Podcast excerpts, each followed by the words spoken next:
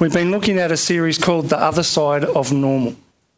In other words, when Jesus came and said, I've got a kingdom, I want you to be part of it, it's radically different, it's not normal compared to this world, it's extreme, it's radically different. The problem is that we live in this world, and too many of us, in too many ways, have been conformed to the pattern of this world instead of living in the kingdom of God. The Bible says, Be in the world, physically present in this world, but not of the world. And that's a tough scenario. It really is. Every day, in every situation that you and I are in, we've got to work out am I living for the kingdom or am I in the world? Am I materialistic or am I not materialistic? Am I valuing the right things or am I not valuing the right things? And today I want to look at that topic. And I want to go back just a little bit before Jesus came to a guy called John the Baptist. John the Baptist was the king's herald. That was his job to come to Israel to get the people ready for the king. And that, that's a pretty traditional thing. If you have a king come to your village, before the king arrives, a herald will come into town, ring a bell, whatever he does. Hear ye, hear ye, the king's coming, get ready. And, he, and the whole idea was to get the town ready for the king. Make sure the king didn't trip over in a pothole or whatever. You wanted the king's presence in your town to be celebrated. And John the Baptist was God's, Jesus' herald. And yet he's this weird, eccentric, enigmatic character dressed in camel's hair, living in the wilderness, eating, you know, weird sorts of food, and he's God's herald? Go figure. Why would God use him? Not only was he weird as a person, he had a weird message. He was the voice of one crying in the wilderness, Prepare the way of the Lord. Jesus is coming. So make his path straight. Every valley shall be filled, every mountain shall be made low, the crooked shall become straight, and the rough places shall become level, and all flesh shall see the salvation of God. Now, you cannot have full valleys, and you cannot have flat mountains or straight curves or level bumps. So, the message of John the Baptist, even to start with, was confusing. It was actually upside down, back the front, inside out. And it was a foreshadowing of the kingdom of God and the King of Kings and Lord of Lords, because what he was going to do was turn everything upside down. Radically turn everything upside down. And he came with this strange message, and people were trying to get a grip of what he was actually saying, but he was the precursor to Jesus. He was the forerunner to Jesus, and he was trying to get people ready so that when Jesus said, You need to change your mind, you need to change the way that you think, people would already be ready to make the shift. He'd already started the process. And it was a radical shake-up. Religiously, politically, socially, everything that Jesus came to do was going to was going to run against the grain of the established order of the world that he stepped into. He was going to smash sacred cows. He was going to stir the Pharisees up and the religious people of the time and say, You've got it wrong. And he was going to come against the grain of the social status and the social, social orders of the day. And he was going to hang out with prostitutes and tax collectors and lepers. They were going to be his friends. And it was this radical, upside down, inside out, Mac the front kingdom. It was a, tra- a radical transformation. But everything in the kingdom of God is a paradox.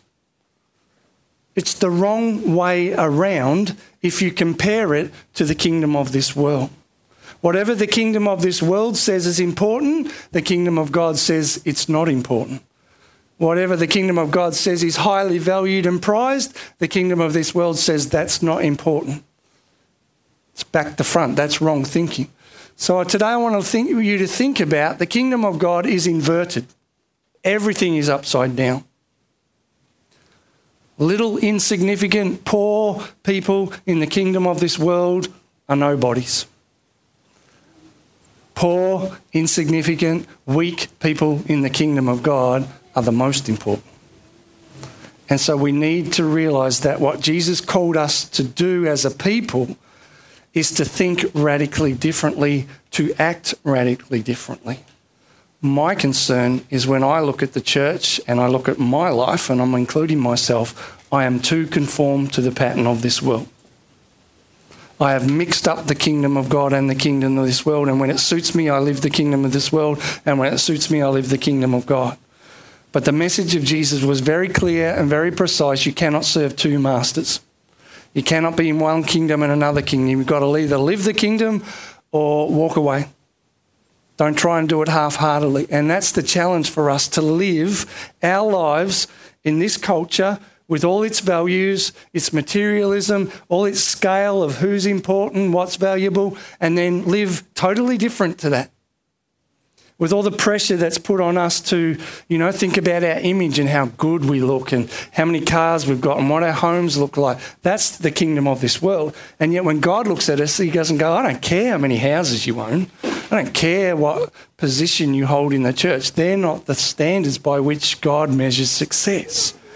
And so we've got to be really careful that we don't let our minds get polluted. We don't let subtle little things creep in which suddenly become a stronghold in the way that we move and that we operate. So, if you think about before even Jesus was even born, the whole story of Jesus' birth is upside down, back to front, and inside out. The people that God chose to be the parents of John the Baptist was a barren lady who was in her 80s, who in that culture was totally stigmatized. When you think about Mary, she was a 13 year old girl who was accused of having a relationship out of wedlock. Poor old Joseph, who was he? Just a nobody? Insignificant carpenter? Not a very, you know, type of guy you'd like to have as the father of Jesus. And, and the whole thing is just this contradiction, a bunch of misfits. And what we very quickly realise is, is that Christmas story, as the lead into the ministry of Jesus, is getting us ready so that we can see that everything that Jesus is going to do, what he stands for, what he's going to teach, the way he ministers, the way he loves on people, is radical. It's extremist. It is extremist. This week, there was a show in Melbourne called Come and Heckle Jesus. Anybody hear about that? It was a show at a festival where there was a guy up the front who was dressed like Jesus, and you were invited to come along and yell insults at him, whatever you wanted to. And I was watching the, the Channel 10 new program, and Ita Buttrose was on there, and she was like, Well, that's fine because that's free speech, and we should let anybody say whatever they want. You know, this is a free country. One of the other guys said, Yeah, but if that had been Muhammad, that'd have been World War III in Melbourne. Why does Jesus get the raw deal? He said, the people that, and this is the thing, you're not even a Christian guy, I think, the people that understand who Jesus is should get really upset at that sort of stuff. And I thought, wow, I wonder how many people got radical enough to complain, radical enough to stand up for their faith. Well, my point is, when we think about the kingdom of God, and you can't see that, it is upside down. We should be living upside down. Everything about us in the eyes of the world should be strange and weird. When people look at the way we live our life, the decisions that we make, our behaviour, something should be confronting to them. Should be confusing for them to understand because we're not operating by the same system. Our system is the kingdom of God and his values and his virtues and his morals. And so we've got to get back to living upside down, to being on the other side of normal. But it's actually the right side up. It's the right way to live. If you think about it, in the kingdom of God, law is replaced by grace, violence is replaced by love hatred replaced with forgiveness, greed replaced with generosity. I don't have to perform anymore because I'm under the unmerited favour of God. My position is replaced with my posture.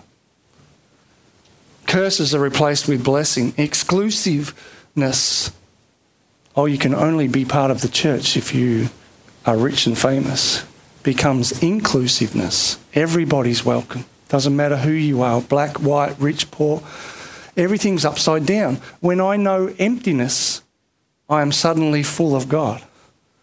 When I know death to myself, then I experience real life. When I know how weak I am, then I'm strong. When I trust like a child, then I'm mature. When I'm bound to God, then I know true freedom. When I'm broken, I actually know restoration. When I can't carry on, when I'm exhausted and at the end of my tether, God picks me up and carries me. When I see who I really am, then God reveals who I really am and who He really is. When I'm in darkness, I find light. When I am decreased, God is increased. When I give up, He takes over. When I know rest, I'm actually working. When I realize how poor I am, I'm actually rich. Everything's upside down and back to front. When I am uh, misunderstood, God, uh, I understand God more. When I'm rejected, I'm actually accepted. And when I'm tested, God becomes my testimony. And when I see how wrong I am, I discover how right God is. When I know that I'm lost, I'm actually found. When I lose my mind, I gain the mind of Christ. When I consider myself last, I'm really first. When I have nothing, he becomes everything. And when I can do nothing, I can see that God can do everything. Do you see the pattern? It's all upside down. It's all mixed up. It's all back to front, inside out, turned upside down, purposefully, because that's the value of the kingdom of God. And so, if we've truly understood those values, then the outworking of the, that conversion of thinking is that our lives will be inverted and we will live very differently. I think that's the struggle of the Western culture. That slowly, over time, we've begun to justify, we've begun to say it's okay, we've begun to let things creep in that are actually worldly standards, and suddenly they've become church standards, Christian standards, and we've got to get serious about tearing those things down. The Bible says, do not be conformed to the pattern of this world. The, the hard part is, is not everything in the world is bad.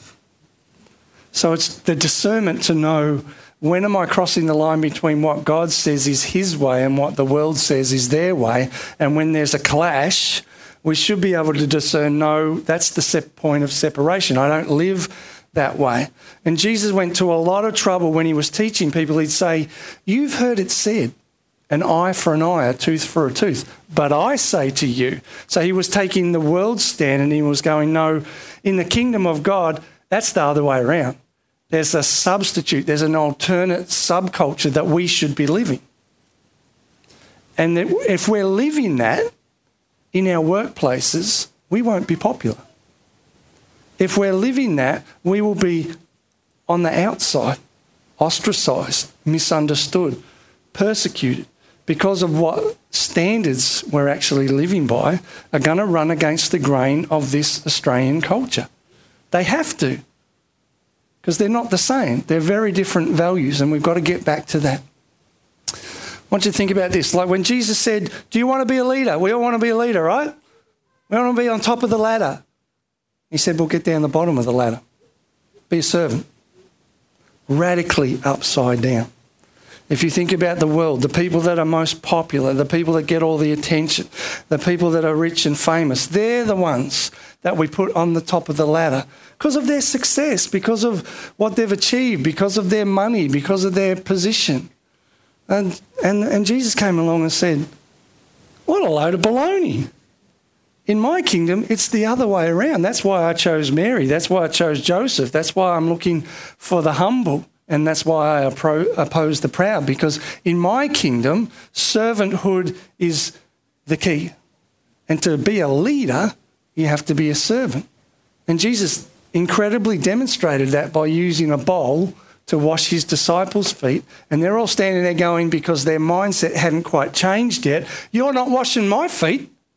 No way, mate. I'm not having any part of that. And Jesus said, Well, you don't understand my kingdom because you need to be a servant. You need to be prepared to get down to the bottom of the ladder. Do you have um, do you have little things in your life that are big things to you, like um, you know, someone might um, you know, not like nuclear power. And so if you bring the subject up, they suddenly get, you know, all excited and passionate about nuclear. Oh, we should be going green, you know. Well, my passion and my little bugbear is when we give people in the church titles.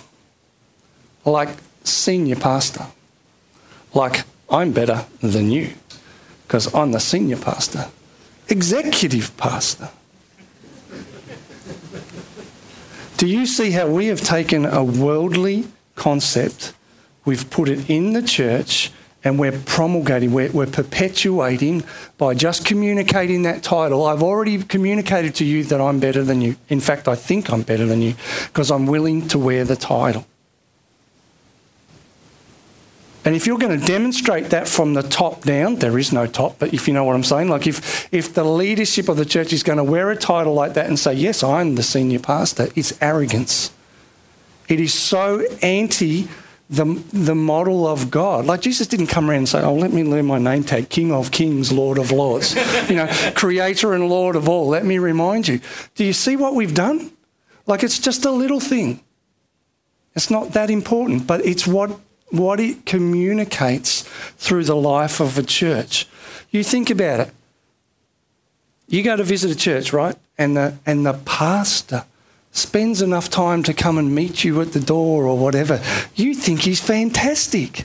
What difference does it make whether you meet him or the guy who does the sound desk? Not that Brad's any less than anybody else, but that's exactly my point. How do we get back to a flat line where we might have different functions in the church, but, but I'm no better than you?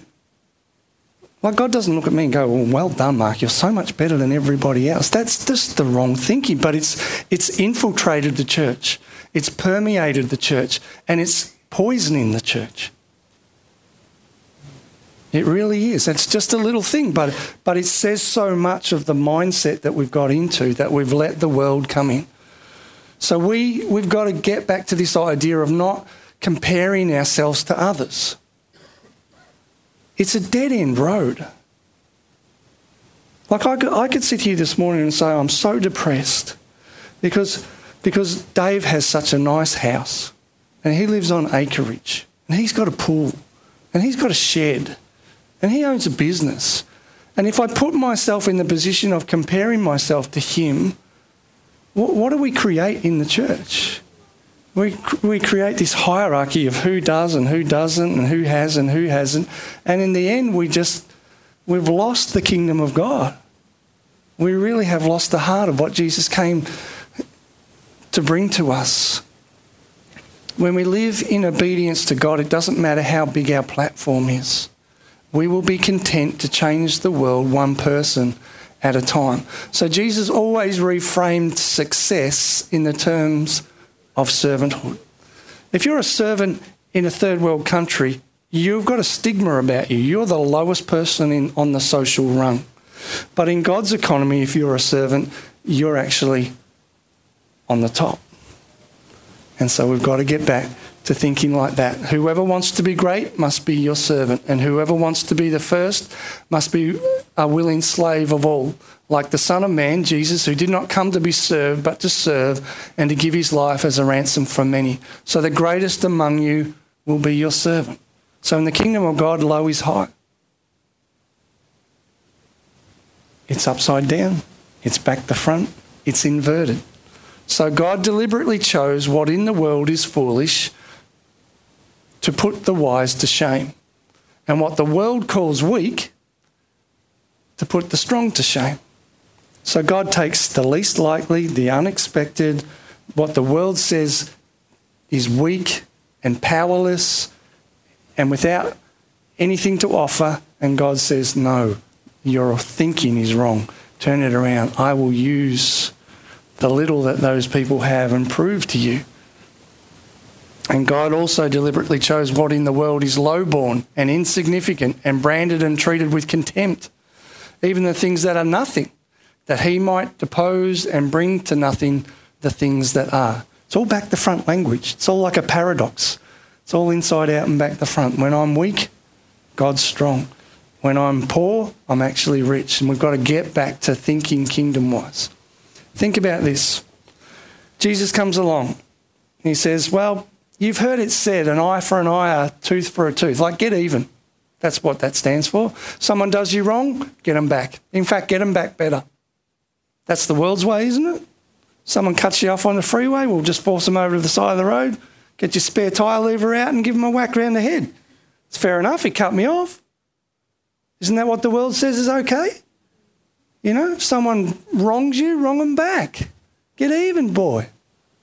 Jesus said, if anyone slaps you on the right cheek, turn to them the other cheek. And if anyone wants to sue you and take your shirt, well, hand over your coat as well. If anyone forces you to go one mile, then be willing to go two. Give to the one who asks you and don't turn away from the one who wants to borrow from you. Do you get what Jesus is suddenly coming against the grain of everything that everybody has ever thought was right? He's going, My kingdom's different. The values are different. The priorities are different. The way that you think in any given situation should be radically different to the way that the world thinks. You've heard it said, love your neighbour and hate your enemy. But I tell you, love your enemies and pray for those who persecute you, that you may be the children of your Father in heaven.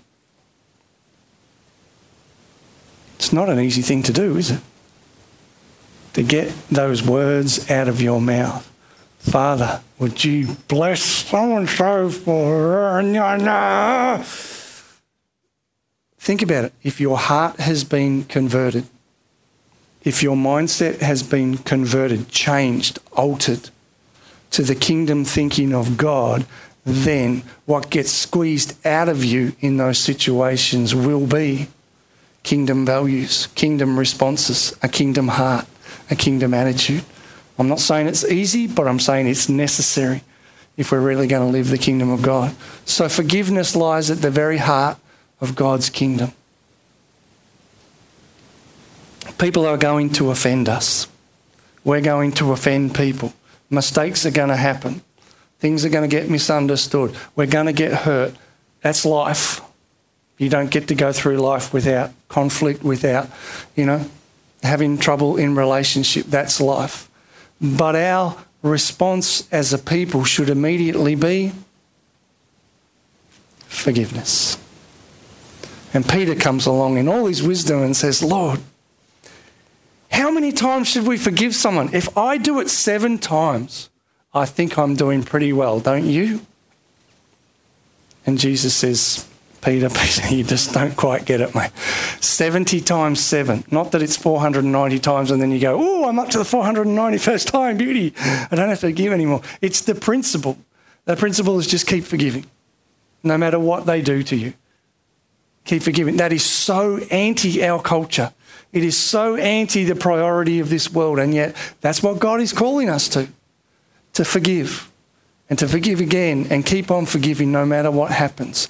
God has forgiven us, therefore we must forgive others. It's, it's illogical to say, I appreciate and I know that God has forgiven me so much, and yet I'm not willing to forgive that person. It just doesn't make sense. If you understand the kingdom, there shouldn't be anyone that you have grudges against, bitterness towards, animosity, resentment. I want to be really honest with you. I sat down this week to do the, the allocation of people into home groups. And I had people in this church say, I don't want to be in that, ch- in that group with that person. And if that person's in my group, then I don't want to be in it. We have lost the plot. I'm dead serious. Today, if there's someone in this church or this church family that you cannot be in a group with, fix it. It's offensive to me and it's offensive to God. And I don't want to be part of a church where we have to have this segregation. I don't mean you have to be their best friends. Don't mean you have to have them over for dinner all, every night, but there's something wrong. According to the principles of God and the kingdom of God, if we've got division like that. Does that make sense? Why are we any different to the world? If that's the scenario we've got, we've got to get beyond that. Am I saying that's easy? No. Am I saying some of us will have to humble ourselves? Yes. Will you get forgiveness? I don't know. That's not the point. But you be the instigator. You be the catalyst. You be the one that makes sure that if you know that there's some problem, some division, some something that needs to be reconciled, just do it before God. You will be the blessed one. You will be the benefactor of doing what needs to be done. And, and I think we've, we've allowed our culture, we've allowed our church culture to be about, well, if it gets uncomfortable and things get a bit messy, we'll just go to another church. And then the next pastor goes, I want a big church, so I'm happy if they come. Let them in. That'd be good because we're all about numbers. We want to know how many people are coming through the door. When did God ever get to the point of measuring numbers as a measure of success? Yet, what are we hearing from all our church leaders? Bigger's better. Bigger is not necessarily wrong, but if that's your measure of success, if that's how you're going to measure whether God is happy with you or not, you've missed the point. Because God might send you to Africa to be a, a, a, an evangelist to a little village where you might serve for 15, 20 years and not see any fruit. Are you a failure? Obedience in the simple things in the kingdom of God is probably much more important than anything else. So when you think about this topic, it's really confronting because it's, it's really getting down to the day to day am I any different, really? am I really any different? When I get into situations, do I actually respond differently? Or am I just really just worldly? It's a tough subject. To become rich in the kingdom of God, give everything away. That makes no sense in this culture. That makes no sense at all. Because everybody's about get, get more. Because if you've got more, you're better than everybody else and you've proved yourself. It's just anti God. It's anti the kingdom of God. Not that material things are wrong, but it's what they do to our heart if we're not careful. We get greedy. And then we get covetous and we want more. And then we get competitive because I want what he's got and we're not at peace anymore. The kingdom of God is about righteousness, peace, and joy in the Holy Ghost. If you live the right, righteous way, there's peace. And out of peace flows joy. Because you're not on a performance treadmill anymore. If you live in a shack in Fiji or a mansion in Australia, God's not interested in where you live.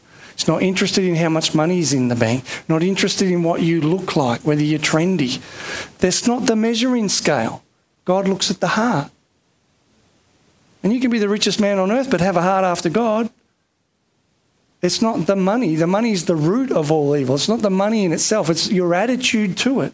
An attitude's a heart thing.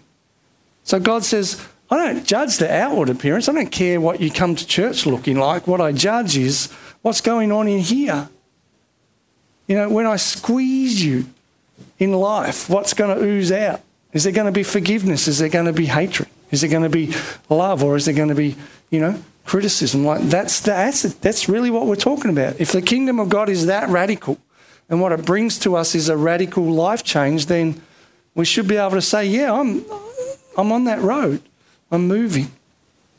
So it's not material things necessarily that rob us, but they do hinder us.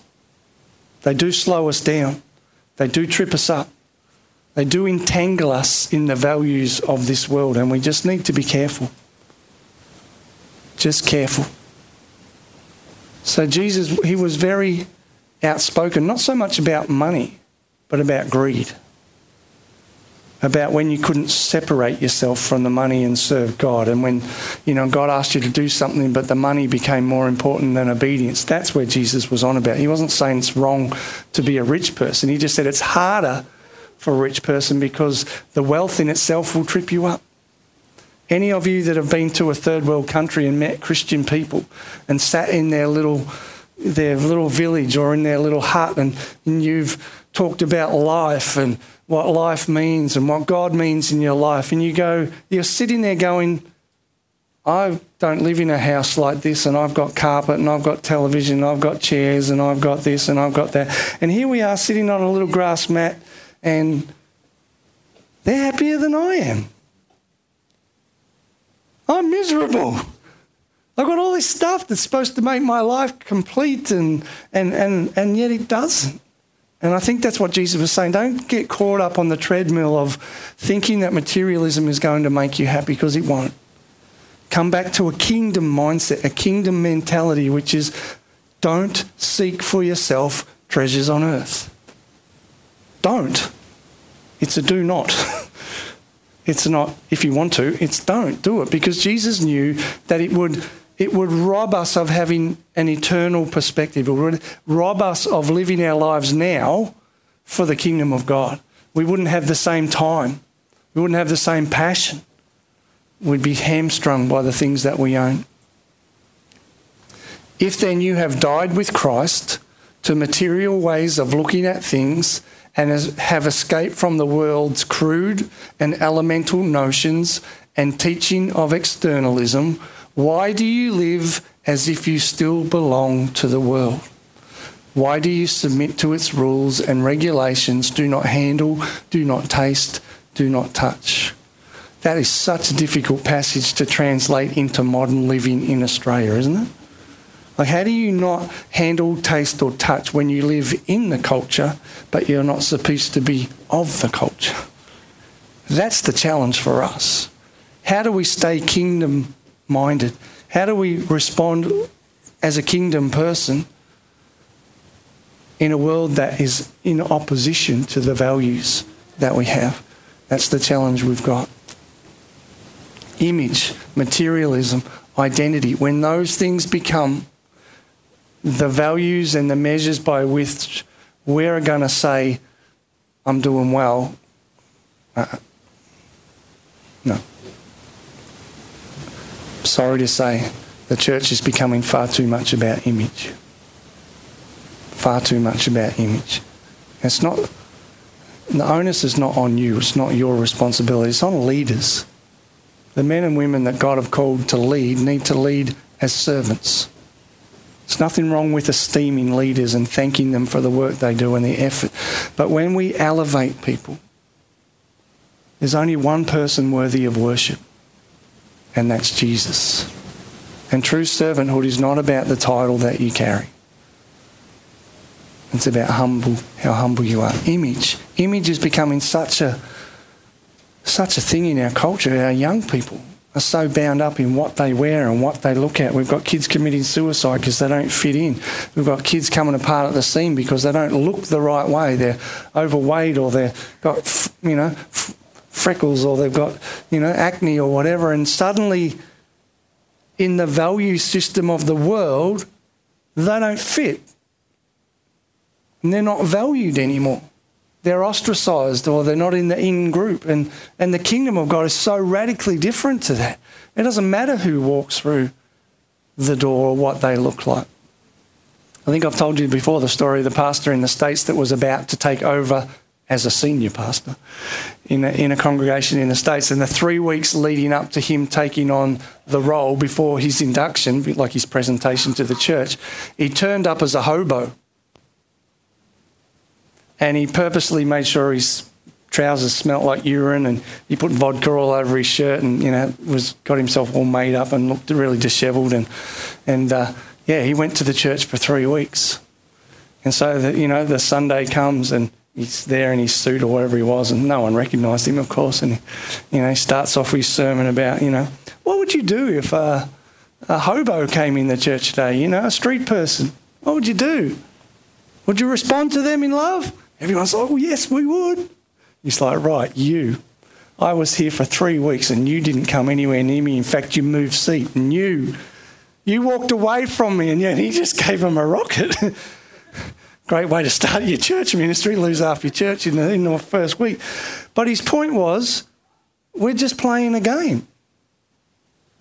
If those values haven't permeated our heart, if we're really not the people of God,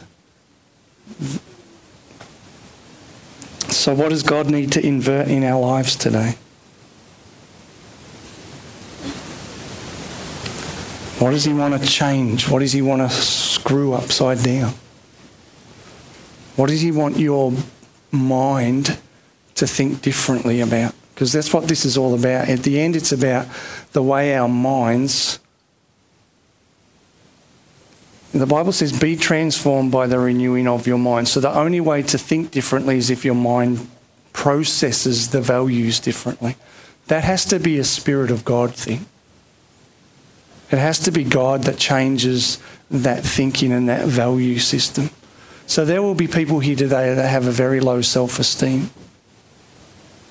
Because when you look in the mirror, you might go, I'm overweight, or I, I'm this, or I'm that, and you've got this, this system in your mind that, that equals lack of worth.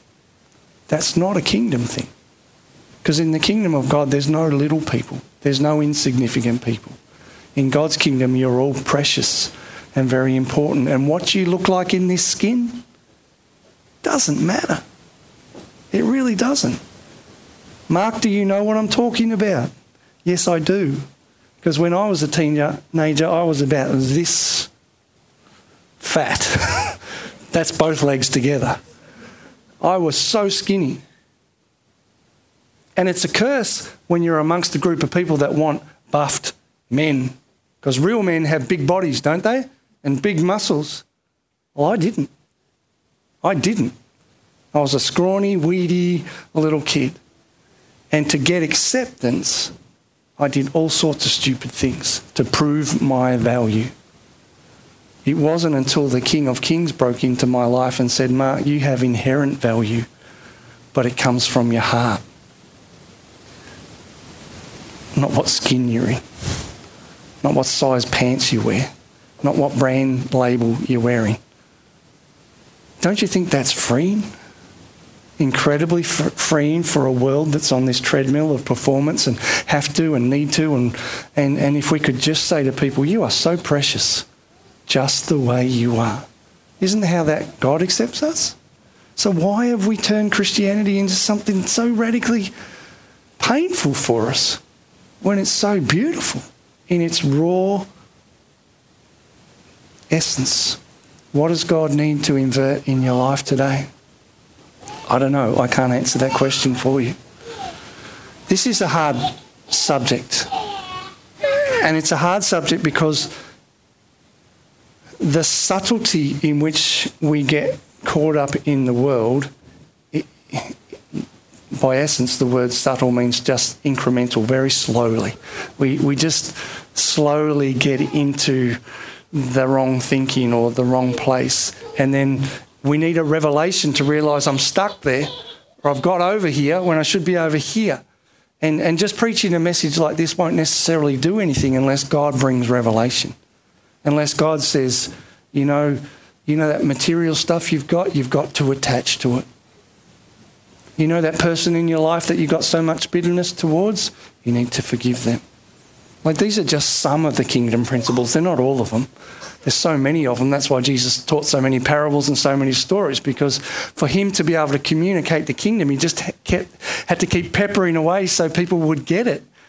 And, and he used simple stories and simple parables because it is simple, but it's radically different. And it's in that difference that people don't quite get it. Is that really true? You can, you've got to love everybody? Yes, it is.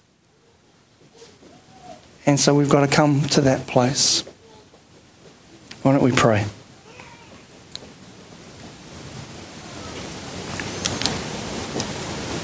I want to give you a moment this morning just to let the Lord speak to you.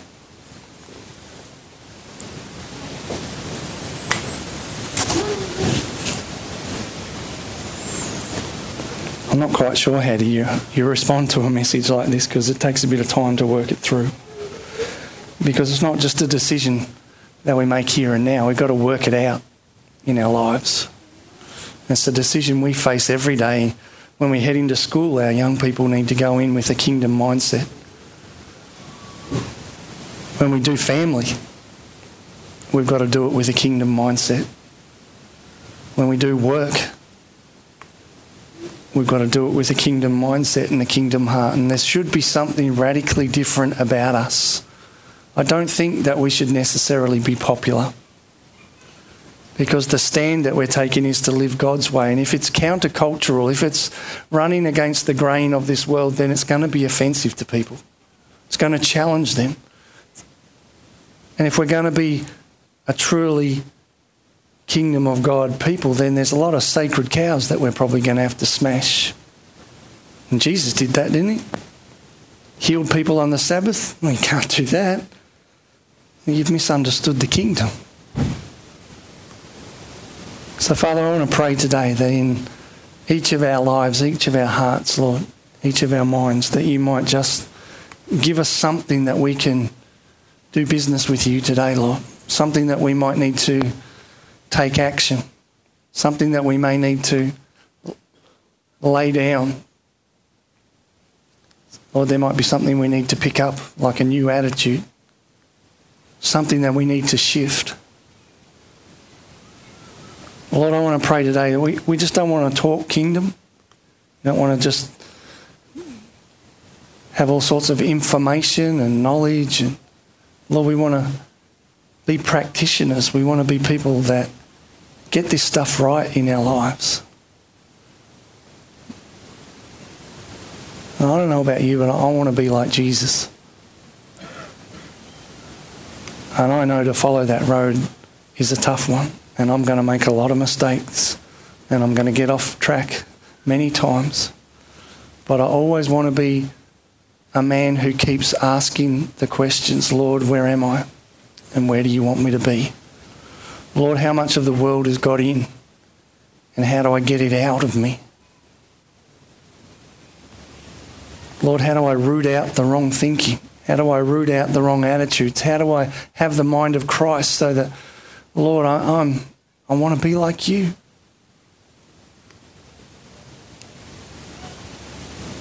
Holy Spirit, I pray today that you would speak. That you would illuminate hearts and minds, that you would bring revelation, that you would bring the transformation that only you can. And that, Father, whether that's just a little thing that needs to be worked on or whether that's a huge decision to get out of the world and come back into the kingdom of God, Lord. I just pray that we would have the courage today, Lord, to respond to you.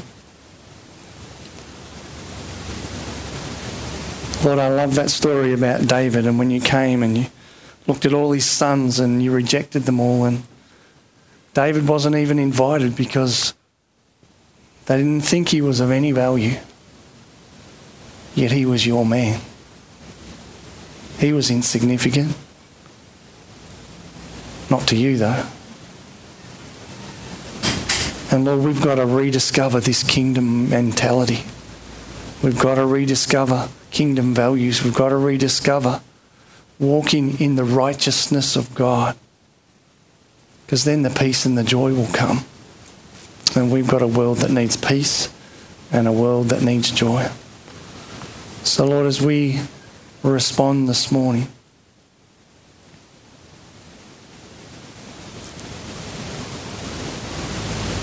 and pray that that response would be very significant and very sincere and very real in people's lives, Lord, that whatever's transacted here today would be outworked in the days and the weeks and the years ahead. That, Father, as we come in humility and come in resignation to the need that we have for more of you and less of us, the need that we have to be desperately sold out to you, that, Father, you won't disappoint us. You've never failed before and you won't fail again today. So, Lord, I pray, move your sovereign hand across our lives. Bring to each and every one right now, Lord, something of the revelation that you want them to have. Lord, we want to be a people of breakthrough. We want to see lives changed.